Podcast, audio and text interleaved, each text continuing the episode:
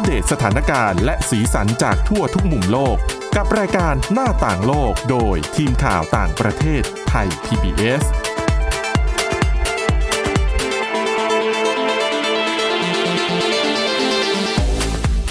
สวัสดีค่ะคุณผู้ฟังต้อนรับเข้าสู่รายการหน้าต่างโลกนะคะ วันนี้ค่ะเรามีเรื่องราวที่น่าสนใจเกี่ยวกับอาเซียนนะคะมานำเสนอเช่นเคยค่ะสำหรับวันนี้พบกับคุณชรันทรโยธาสมุทรและดิฉันสวรักษ์จากวิวัฒนากุลค่ะ สวัสดีค่ะ ก็สัปดาห์ที่แล้วแล้วใช่มีการประชุมที่หลาย ๆ คนถ้าติดตามสถานการณ์อาเซียนเมียนมาค่ะก็คงติดตามการประชุมนัดนี้นะคะ การประชุมรัฐมนตรีต่างประเทศอย่างไม่เป็นทางการของอาเซียนนะคะ ก็จัดขึ้นวันวันพฤหัสวันที่ใช่17 นะคะค่ะก็เป็นวันเดียวเป็นการจัดประชุม ผสมหลายรูปแบบ จริง ๆ การประชุมเนี้ยค่ะควรจะเกิดขึ้นตั้งแต่มกราคมประมาณ 17-18 มกราคมตามแผนเดิมอืมแต่ว่าเลื่อนมาเกือบหนึ่งเดือนนะคะ จึงมาเกิดการประชุมครั้งนี้ค่ะสาเหตุหลักๆ ที่เลื่อนเลยเนี่ย เพราะว่าความขัดแย้งระหว่างชาติอาเซียนกับเมียนมา เพราะว่าก่อนหน้านี้ที่นายกรัฐมนตรีฮุนเซนของกัมพูชาเดินทางค่ะไป เยือนเมียนมาแล้วก็พบกับพลเอกอาวุโสมินอองหลายอืมมีท่าทีเหมือนพยายามจะเชิญเมียนมาเข้ามาร่วมประชุมกับอาเซียนอีกครั้งหนึ่งนะคะ ซึ่งค่ะท่าทีเนี้ยก็ถูกชาติสมาชิกอาเซียน โดยเฉพาะอาเซียนพื้นทะเลอย่างมาเลเซีย อินโดนีเซียอืมไม่เห็นด้วยอย่างมาก แล้วก็ก่อนหน้าการประชุมรัฐมนตรีต่างประเทศอาเซียนเนี่ยก็มีความพยายามของค่ะกัมพูชาที่ นายกรัฐมนตรีฮุนเซนจะเชิญวันนาหม่องละวินอืมเข้ามาร่วมประชุมนัดนี้ แต่ว่าชาติสมาชิกอาเซียนอย่างที่บอกไปหลายค่ะๆชาติก็ไม่เห็นด้วยนะคะ แล้วก็นำไปสู่ท่าทีของคณะรัฐบาลทหารเมียนมาอืมออกมาคล้าย ๆ กับงอนหน่อยๆนะคุณเสารักษ์ประออกมาณมาบอกว่า ไม่ไม่อยากให้ฉันเข้าใช่ไหมไม่เข้าก็ได้อะไรอย่างนี้ออกมา บอกว่าอ่าการกระทำของชาติสมาชิกบางค่ะประเทศเนี่ย ไม่ได้ให้ความสำคัญกับผู้นำกองทัพอืม แล้วก็บอกว่าจะเชิญเฉพาะตัวแทนระดับรอง ซึ่งเขาก็บอกว่าขัดกับหลักการของอาเซียนค่ะ ก็เลยเห็นการประชุมเมื่อวันพฤหัสอืมที่ผ่านมาเกิดขึ้นโดย ไม่มีผู้แทนจากเมียนมาเข้าร่วมอีกครั้งนะคะ แต่ว่าค่ะการประชุมนั้นเนี้เป็นการประชุมครั้งแรกของกัมพูชา ในฐานะประธานอาเซียน เป็นการประชุมรัฐมนตรีต่างประเทศอย่างไม่เป็นทางการค่ะนัดแรกเลยแล้วก็เป็นการประชุมลูกผสมก็คือ รัฐมนตรีต่างประเทศบางคนเข้าร่วมเดินทางไปร่วมที่พนมเปญกรุงพนมเปญนะคะค่ะก็มีกัมพูชา อินโดนีเซีย มาเลเซีย สิงคโปร์ ฟิลิปปินส์ แล้วก็เลขาธิการอาเซียนลิมจอกฮอยเข้าร่วมประชุม ขณะที่รัฐมนตรีต่างประเทศบางส่วนอืมก็ใช้วิธีการประชุมออนไลน์อย่างไทย เพราะว่าเอ่อรัฐมนตรีดอนติด เดี๋ยวจะเดินทางไปฝรั่งเศส อันนี้ก็ค่ะเป็นการร่วมประชุมผ่านออนไลน์ แล้วก็เวียดนาม เพราะว่าค่ะตรวจพบว่าติดโควิดอืม -19 ก่อนเดินทางก็เลยค่ะเลื่อนเป็นการประชุมออนไลน์รวมถึงบรูไนก็ร่วมประชุมออนไลน์ แต่ว่าก็มีภาพส่งผู้แทนเข้าไปร่วมประชุมในนัดนั้นนะคะค่ะ แต่ว่าไม่มีเมียนมา แต่เนื้อหาหลักๆ เลยที่พูดคุยพูดถึงในเวที เป็นเรื่องค่ะของเมียนมาซะเป็นส่วนใหญ่เลยนะคะ ค่ะ ก็จริงๆ ก่อนหน้าการประชุมเกิดขึ้นหนึ่งวันวันพุธเนาะนายกรัฐมนตรีฮุนเซนออกมาชี้แจงนะคะว่าค่ะ เหตุที่เขาเดินทางไปเมียนมาเนี่ย เพราะเขามองว่าน่าจะเป็นการละลายน้ำแข็งอืมกับเอ่อทางการรัฐบาลทหารเมียนมา เพราะเขามองว่าถ้าเกิดไม่มีท่าทีที่เรียกว่าผ่าทางตันเบรกทูอะไรก็ตามเนี่ยอืมสันติภาพในเมียนมาจะไม่สามารถเกิดได้เลยค่ะภายใน5-10ปีนี้นะคะอันนี่ก็เป็นถ้อยแถลงของนายกรัฐมนตรีฮุนเซน แต่หลาย ๆ ฝ่ายก็อาจจะไม่เห็นด้วยค่ะ แล้วก็การประชุมนัดนี้ก็เป็นอีกครั้งที่สื่อหลายสำนักวิจารณ์ แล้วก็เห็นตรงกันว่าก็ไม่ค่อยมีความคืบหน้าเท่าไหร่นะคะ เพราะว่าอืมเอ่อตัวแถลงการหลักเนี่ยยังไม่ออกมีแค่เรื่องของการแถลงเรื่องเออไม่มีอาวุธนิวเคลียร์ต่าง ๆ แต่ว่าตัวแถลงการหลัก ๆ ยังไม่มีมี เฉพาะการออกมาแถลงกับผู้สื่อข่าวของปรักสุคนรัฐมนตรีต่างประเทศกัมพูชานะคะค่ะก็ยืนยันว่า ให้เมียนมาปฏิบัติตามฉันทามติ 5 ข้อต่างๆ ก็เป็นการแถลงทั่วไป แต่ว่าเป็นอีกครั้งที่เราเห็นความไม่ลงรอยของชาติสมาชิกอาเซียนค่ะบนบกกับพื้นทะเลนะคะ เพราะว่าอินโดนีเซีย มาเลเซีย ฟิลิปปินส์สิงคโปร์เนี่ยก็กดดันอย่างหนักเลยว่า ยังไม่ให้กัมพูชาในฐานะประธานอาเซียนเนี่ย เชิญเชิญผู้แทนอืมการเมืองหรือผู้แทนทหารค่ะเมียนมาเข้าร่วม จนกว่าเมียนมาจะมีท่าทีคืบหน้าปฏิบัติตามฉันทามติ 5 ข้อนะคะ โดยวิเวียนบาลากริชนันรัฐมนตรีต่างประเทศสิงคโปร์ก็ค่ะหลังประชุมโพสต์ออกมาโพสต์ Facebook ว่าหากเมียนมายังไม่ปฏิบัติตามข้อตกลงฉันทามติ 5 ข้ออย่างจริงจังเนี่ยอาเซียนก็ควรจะยังคงท่าทีไม่ให้ผู้แทนฝ่ายการเมืองเข้าร่วมประชุม นี่ก็ค่ะเป็นหนึ่งเสียงจากสิงคโปร์ อีกเสียงที่ค่อนข้าง ตรงไปตรงมาชัดเจนแล้วก็ได้รับเสียงเชียร์จากกลุ่มค่ะภาคประชาชนเมียนมาค่อนข้างเยอะก็คือไซฟุดดินอับดุลละห์นะคะ รัฐมนตรีต่างประเทศมาเลเซีย ออกมาโพสต์เสนอให้อาเซียนเองเนี่ย จัดการพบปะพูดคุยกับสภาที่ปรึกษาหารือเพื่อเอกภาพแห่งชาติเมียนมาหรือว่า NUCC ซึ่งเวทีเนี้ยเป็นเวทีประสานงานกลางระหว่าง รัฐบาลเอกภาพแห่งชาติเมียนมา NUG หรือที่ค่ะเรารู้จักว่ารัฐบาลคู่ขนานเมียนมา เป็นเวทีพูดคุยกับกลุ่มการเมืองกลุ่มชาติพันธุ์ต่างอืมๆสสที่ได้รับการเลือกนั่ง แล้วก็ภาคประชาสังคม กลุ่มผู้ประท้วง รวมถึงกลุ่มติดอาวุธนะคะ นี่ก็เป็นข้อเสนอที่กลุ่ม NUG กลุ่มรัฐบาลคู่ขนานเมียนมาเนี่ยให้การสนับสนุนอย่างมากว่าค่ะขอให้มีการเปิดการพูดคุยกับเออภาคประชาชนเมียนมาด้วย แต่ว่า ข้อเสนอนี้ก็ยังไม่ได้ถูกผลักดันเป็นมติหลักนะคะค่ะเพราะว่าปรักสุคนรัฐมนตรีต่างประเทศกัมพูชา หรือตอนนี้เขาก็มีตำแหน่งผู้แทนพิเศษอาเซียนนะคะ เป็นผู้แทนพิเศษอาเซียนคนใหม่ที่ตั้งมาจะกี่คนแล้วเนี่ย คนที่สองที่จะไปจัดการกับสถานการณ์ในเมียนมานะคะค่ะก็ได้ออกมาแถลงหลังการประชุมสิ้นสุดว่าเขาเองเนี่ยจะเดินทางไปเมียนมาเดือนหน้าก็กุมเอ่อกุมภามีนานะคะ เดือนมีนาคมใช่จ้าเพื่อที่จะขอเจรจา อีกครั้งกับรัฐบาลทหารเมียนมา แล้วก็ขอโอกาสในการพูดคุยกับรัฐบาลคู่ขนานอืมใช่ค่ะ นี่ก็ค่ะเป็นถ้อยแถลงของปรักสุคนแต่ว่า อีกด้านเขาก็บอกว่า การเจรจากับฝ่ายตรงข้ามรัฐบาลทหารเมียนมาเนี่ยก็ไม่ใช่เรื่องง่าย เพราะว่าเป็นกลุ่มที่รัฐบาลทหารเมียนมา ระบุว่าเป็นกลุ่มก่อการร้ายค่ะ การคุยกันก็อาจจะเป็นไปได้ยาก แต่ว่าอืมถ้าจะเกิดขึ้นเนี่ยเขาก็มองว่าต้องไม่สร้างความขัดแย้งให้กับ ผู้แทนพิเศษอาเซียนกับรัฐบาลทหารเมียนมา ก็ยังยืนอืมสองด้านอยู่นะคะ ว่าด้านหนึ่งก็อาจจะพยายามพูดคุยแต่อีกด้านก็บอกว่าค่ะก็ยังไม่น่าจะเกิดขึ้นในเร็วๆนี้ แล้วก็ให้สัมภาษณ์ว่าทางกัมพูชาในฐานะที่จะเป็นผู้แทนพิเศษอืมอาเซียนเนี่ย ก็ยังไม่ได้ขณะนี้ยังไม่ได้ติดต่ออะไรกับทาง NUG นะคะอืมก็ต้องรอดูสถานการณ์ ขณะที่คล้ายๆจะเป็นการโบยของเราละคุณฟังค่ะ ออกมาระบุว่าสาเหตุที่สถานการณ์การพยายามเจรจากับเมียนมาเนี่ยไม่คืบหน้า เพราะว่าระบุว่าบทบาทของทูตพิเศษอาเซียนในช่วง ก่อนหน้านี้การเป็นประธานของบรูไนต่างๆ รวมทั้งเขาเนี่ยค่ะไม่คืบหน้าเพราะว่าชาติสมาชิกบางชาติเนี่ยอืมตั้งเงื่อนไขยากเกินไปแล้วก็เป็นไปไม่ได้ ก็ไม่ได้บอกนะคะว่าชาติไหนแต่ว่า บอกว่าเงื่อนไขบางข้อของชาติสมาชิกอาเซียนที่ระบุว่า ในการเยือนครั้งแรกของ ผู้แทนพิเศษอ่าอาเซียนเนี่ยค่ะจะต้องไปพบกับ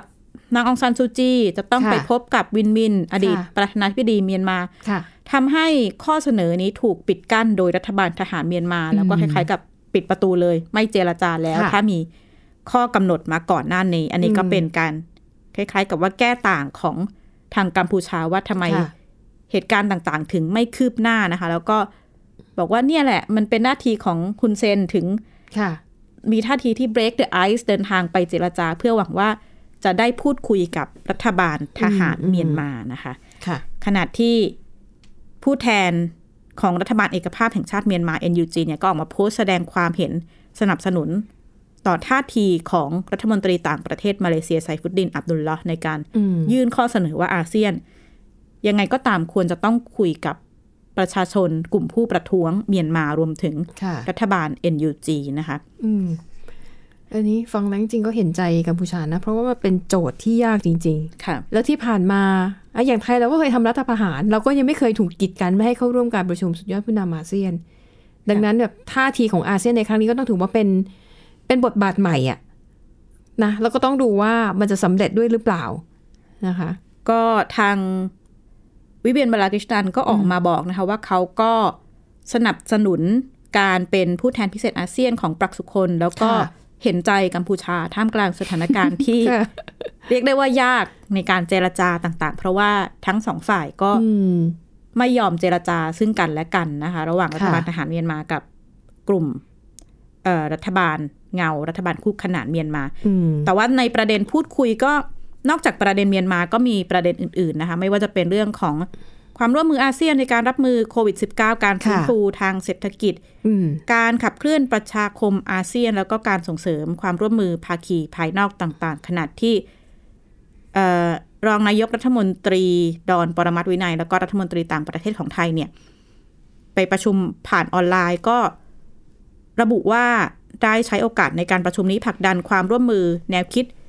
เศรษฐกิจชีวภาพเศรษฐกิจหมุนเวียนแล้วก็เศรษฐกิจสีเขียวหรือว่าค่ะ BCG ซึ่งเป็นแนวทางที่ไทย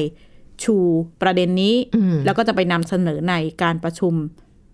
เอเปกที่ไทยจะเป็นเจ้าภาพนะคะอืมอันนี้ค่ะก็เป็นข้อสรุปการประชุมรัฐมนตรีต่างประเทศอาเซียนแบบไม่เป็นทางการที่เกิดขึ้นวันเดียวแต่ว่า มีเหตุการณ์เกิดขึ้นมากมายแต่ว่าค่ะก็คงต้องติดตามดูว่าเอ๊ะสถานการณ์ เมียนมาจะเป็นอย่างไร แล้วก็ อาเซียนจะมีบทบาทมากน้อยขนาดไหนในการนั่นสิเข้าไปแก้ไขค่ะสถานการณ์สนใจนี้เหนะมือคะนกันว่าแรงกดดันจากอาเซียนเนี่ยมันจะได้ผลไหมเพราะจริงๆแล้วเมียนมาก็ไม่ได้มีมีมิตรประเทศอะไรเยอะแยะมากมาย มันก็ไล่ชื่อได้นะคะแต่ว่าอาเซียนนี่ก็ถือว่าด้วยลักษณะทางภูมิศาสตร์อะเราก็เป็นพันธมิตรกันค่ะแต่พอโดนพันธมิตรกึ่งกึ่งๆคว่ำบาตรแบบนี้ก็น่าสนใจว่าเอ๊ะพม่าเขาจะยอมมีการปรับเปลี่ยนอะไรหรือเปล่าให้มันค่ะดีขึ้น เพราะว่าปีที่แล้วก็โดนแบนใช่ไหม ปีที่แล้วก็ไม่ได้เข้าประชุม ปีที่นี้แล้วก็ไม่เป็นประชุมนัดใหญ่เออเลยที่ไม่ค่ะไม่ได้เข้าร่วมนะคะ ปีนี้ค่ะก็ยังไม่ได้เข้าร่วมแต่อันนี้ก็เหมือนคล้ายๆกับว่าอะเขาออกมาบอกเองว่าเขาไม่ไม่ส่งผู้แทนเข้าร่วมก็เป็นการเออนะคะอะน่าสนใจติดตามกันต่อไป เพราะว่ากัมพูชาเป็นประธานตลอดทั้งปี เดี๋ยวก็จะต้องมีการประชุมลักษณะเนี้ยอีกหลายนัดนะคะเกิดขึ้นอีกหลายนัดนะคะอะจากอาเซียนอะขยับไปดูสถานการณ์ในฮ่องกงกันหน่อย เพราะว่าสถานการณ์การระบาดที่นั่นเนี่ย น่ากลัวจริง ๆ คุณจรันทรดิฉันได้เห็นภาพเหมือนกันนะคะคือว่าโรงพยาบาลเต็ม ไม่คิดว่าฮ่องกงจะตกอยู่ในสภาพแบบนี้ เพราะว่าหนึ่งฮ่องกงเนี่ยดำเนินนโยบายตามแบบจีนเป๊ะเลยนะคะ zero covid ค่ะคือคุมเข้มมาก อย่างสมมุติถ้าตึกนี้นะ มีคนอาศัยอยู่ประมาณพันคนค่ะเจอคนติดเชื้อหนึ่งคน ปิดทั้งตึกนะคะ ค่ะ แล้วก็แบบตรวจเข้มมาก มีการปิดชายแดน ก็เลยก็เลยไม่คิดว่า มันจะเกิดปรากฏการณ์ที่ว่ามีการระบาดแล้วคนติดเชื้อวันหนึ่งเนี่ย ตีซะว่าเป็นหมื่นสองคนหนึ่งหมื่นสองพันคนได้นะแต่หรือว่าฮ่องกงเขาเดินทางไปง่ายกว่าจีนไหมคะ หรือตอนนี้ยังใช้ใช้มาตรการเดียวกันหมดคะก็ยังใช้มาตรการเดียวกับเอ่อจีนแผ่นดินใหญ่อยู่ค่ะคือการเข้าออกผ่านพรมแดนก็ไม่ใช่เรื่องง่าย ๆนะคะ แต่เขาบอกว่าสาเหตุหลักน่าจะมาจากโอมิครอนเนี่ยแหละค่ะแล้วก็คือมันระบาดได้เร็วมากไงค่ะพอเจอปุ๊บ เจอปุ๊บแล้วก็ตรวจเยอะด้วยนะคะ ทีนี้สถานการณ์ที่เกิดขึ้นในฮ่องกงตอนนี้ต้องบอกเลยนะคะว่าผู้ติดเชื้อเนี่ยรวมๆในประมาณ 12,000 คนอาจจะเพิ่มสูงขึ้นไปอีก แล้วประเด็นคือเขาจะมีสองคล้ายๆ บ้านเรา ตรวจแบบรู้ผลเร็วค่ะแล้วจะเป็นแบบแบบใช้แยงจมูก แล้วก็ค่ะรอไม่กี่นาทีรู้ผลค่ะแบบนั้นนะคะ แล้วก็แบบตรวจแบบ RT-PCR ก็คือยืนยันแน่ชัดว่าติดเชื้อขออภัยก็จะมีแบ่งเป็นสองส่วนค่ะ สัดส่วนใกล้ ๆ กันนะคะ แล้วปรากฏว่าเขาบอกว่าจุดอ่อนหนึ่งที่ทำให้ระบบสาธารณาสุขของฮ่องกงเนี่ยเผชิญกับวิกฤตแบบนี้เพราะว่าฮ่องกงใช้คือ ติดเชื้อปุ๊บเข้าโรงพยาบาลทันที โดยไม่ได้ดูว่าเป็นคนที่ไม่มีอาการหรือเปล่า ป่วยมากป่วยน้อยไม่รู้แหละค่ะคุณต้องเข้าโรงพยาบาลทันที ดังนั้นมันเลยทำให้โรงพยาบาลรับไม่ไหวค่ะนะคะ เตียงผู้ป่วยในโรงพยาบาลฮ่องกงตอนนี้ เกิน 90%เต็มแล้วนะคะค่ะ เหลือสัดส่วนอีกน้อยมาก สถานที่กักตัวเต็มแล้วเช่นเดียวกัน ดังนั้นทางการฮ่องกงตอนนี้ที่ต้องเร่งหาทางคือต้องหาที่กักตัวเพิ่ม เพราะคุณผู้ฟังน่าจะทราบดีฮ่องกงเป็นเมืองที่ที่น้อยมากค่ะ ที่ดินน้อยมากที่อยู่อาศัยแออัดมาก คือถ้าบอกเนี่ยคุณติดเชื้อคุณต้องแยกไปกักตัวอยู่คนเดียว จะไปกักที่ไหนล่ะค่ะบางทีคอนโดห้องนึงมันก็แบบห้องแคบๆมันมันไม่มีที่สำหรับกักตัวนะคะ ดังนั้นทางการฮ่องกงเนี่ยก็จะใช้วิธีเร่งด่วนคือเจรจากับพวกเจ้าของโรงแรมทั้งหลายค่ะอันนี้น่าจะน่าจะดีนะ เพราะว่าโรงแรมตอนนี้คงไม่มีนักท่องเที่ยวไปเที่ยวค่ะอะก็เอาห้องในพักในโรงแรมอะมาเป็นสถานที่สำหรับกักตัวนะคะ แล้วก็ยังเปิดให้ประชาชนสามารถไปเข้ารับการรักษาในคลินิกได้ด้วย เป็นการแบ่งเบาภาระจากโรงพยาบาลนะคะ แล้วก็บอกว่าภาพที่เห็นตอนนี้คือ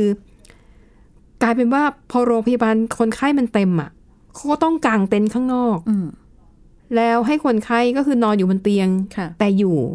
ในเต็นท์นอกโรงพยาบาลค่ะแล้วฮ่องกงเนี่ย ช่วงที่ฝนตกอากาศหนาวมากนะคะอืมสิบกว่าองศาเท่านั้นเองค่ะนะคะ ก็ถือว่าเป็นภาพที่น่าหดหู่อะดูแล้วเราไม่อยากจะเชื่อว่าฮ่องกงซึ่งเป็นพื้นที่ที่พัฒนามาก ๆ เนี่ย มันจะแบบต้องเผชิญกับเหตุการณ์แบบนี้นะคะ ร้อนไปถึงสีจิ้นผิงนะคะประธานาธิบดีจีนถึงกับต้องออกมาพูดกำชับอะเราไม่เราจะไม่ค่อยเห็นอะไรแบบนี้นะ สีจิ้นผิงนี่บอกว่าฮ่องกงคุณต้องรีบหาทางทำทุกอย่างเลยนะ เพื่อรับมือกับการระบาดให้ได้ค่ะแล้วรัฐบาลจีนเนี่ยจะช่วยสนับสนุนคุณทุกอย่าง ส่งผู้เชี่ยวชาญไปค่ะนะคะ ส่งชุดตรวจหาเชื้อโควิด -19 ไปให้ค่ะ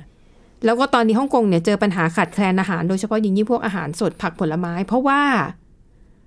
อย่างที่บอกฮ่องกงพื้นที่มีจำกัด เขาแทบจะผลิตอะไรเองลำบากมาก อาหารที่บริโภคในฮ่องกง 90%นำเข้าจากจีนแผ่นดินใหญ่ค่ะ แล้วประเด็นคือว่า มีคนขับรถบรรทุกที่ทำหน้าที่ขับรถค่ะส่งอาหารเนี่ย35คนติดเชื้อโควิด -19 ติดเชื้อเนี่ยแน่นอนทำงานไม่ได้ค่ะ แล้วคนที่อยู่ใกล้ชิด ผู้ติดเชื้ออีก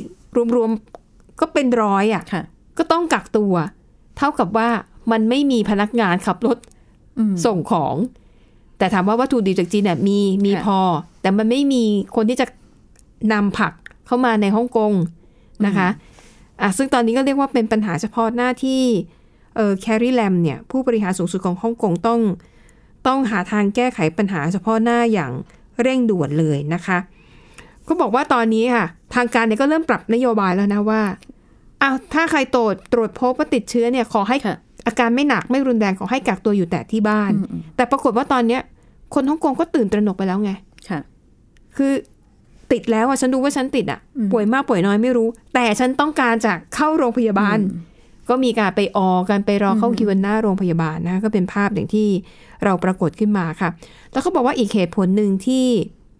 ทำไมผู้ติดเชื้อถึงเพิ่มสูงเขาบอกว่าที่น่ากังวลเนี่ยคือผู้สูงอายุอืมเขาพบว่าผู้สูงอายุในฮ่องกงจำนวนมากนะคะ ไม่เชื่อใจ ไม่ไว้วางใจในวัคซีนที่ค่ะผลิตขึ้นมา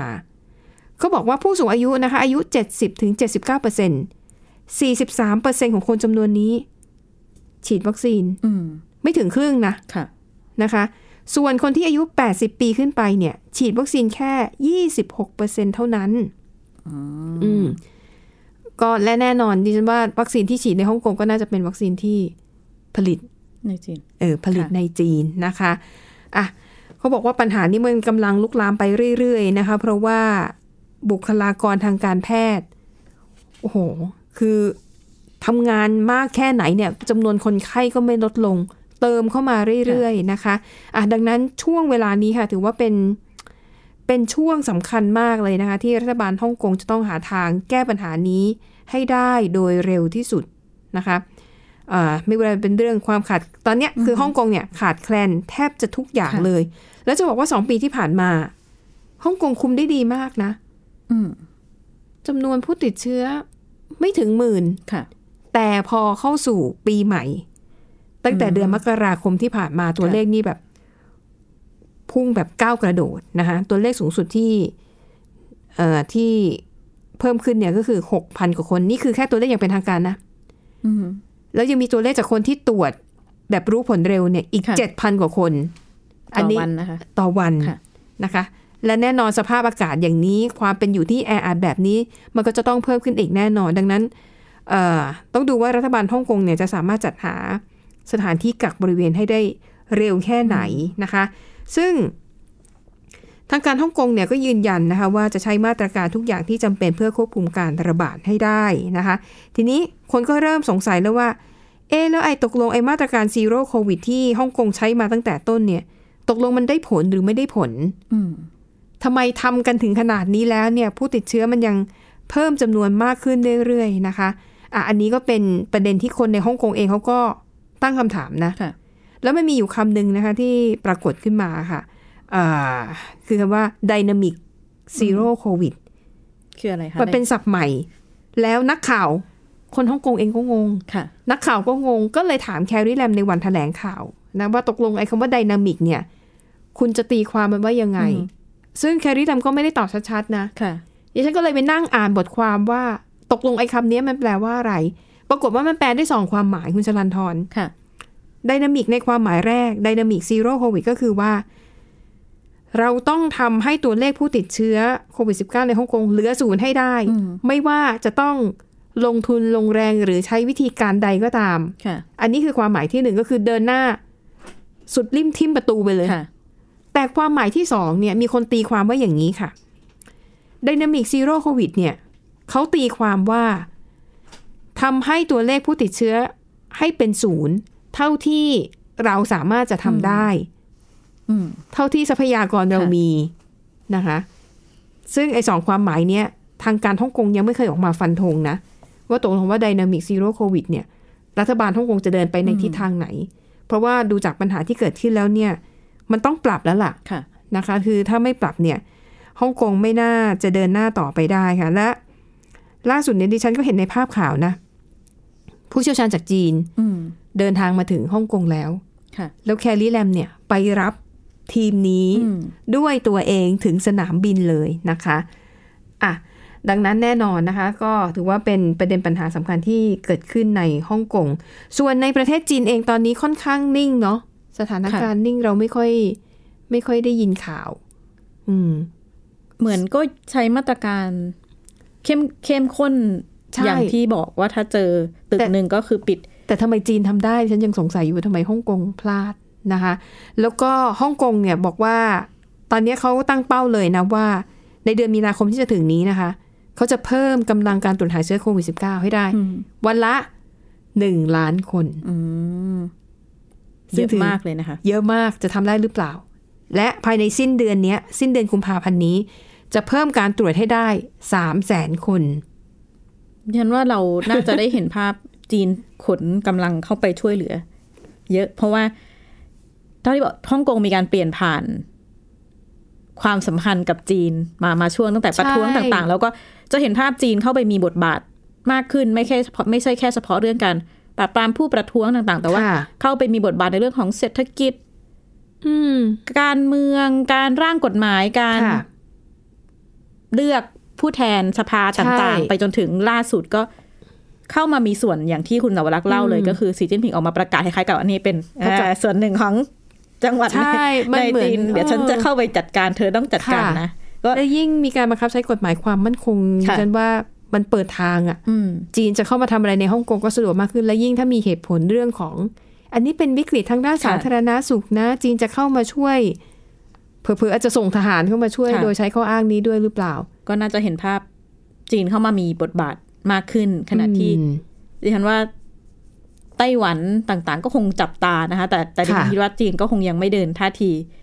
เออนั้นกับไต้หวันไต้หวันก็คุมโควิดได้ดีเนาะอย่าเพิ่งตอนนี้ปล่อยค่ะให้รัสเซียกับยูเครนเขาค่ะเขาเป็นข่าวในสื่อไปก่อนนะคะ อย่าเพิ่งไปแย่งชิงพื้นที่สื่อเขาอะอันน่าติดตามวันนี้ว่า ในที่สุดแล้วเนี่ยจีนจะเข้ามีบทบาทมากแค่ไหนนะเพราะจีนบอกเลยนะว่า พร้อมจะส่งพร้อมจะช่วยค่ะเหลือทุกสิ่งทุกอย่างดิฉันเนี่ยแอบคิดไปเองว่าเอ๊ะถ้าหากว่าโรงพยาบาลอะไรไม่พอเป็นไปได้ไหมว่าอาจจะแบบเปิดพื้นที่ทางตอนใต้ของจีนแล้วให้ชาวฮ่องกงเข้าไปพักรักษาตัวในนั้น หรืออาจหรืออาจจะเปิดพรมแดนชั่วคราว เราก็จะน่าจะได้เห็นภาพแบบความสามารถของจีนในการสร้างถูกต้องโรงพยาบาลขึ้นอย่างรวดเร็ว เพราะจีนเคยอีกครั้งทำได้มาแล้วค่ะไง นะคะอะอันนี้ก็เป็นประเด็นที่น่าสนใจอย่างยิ่งนะคะสำหรับสถานการณ์การระบาดของโควิด -19 ในฮ่องกงค่ะอะ และทั้งหมดนี้ค่ะคือเรื่องราวในรายการหน้าต่างโลกขอบคุณคุณผู้ฟังสำหรับการติดตามค่ะ วันนี้หมดเวลาแล้วนะคะ พบกับพวกเราสองคนและทีมงานได้ใหม่ในตอนหน้า วันนี้ลาไปก่อน สวัสดีค่ะ สวัสดีค่ะ Thai PBS podcast. View the world via the voice.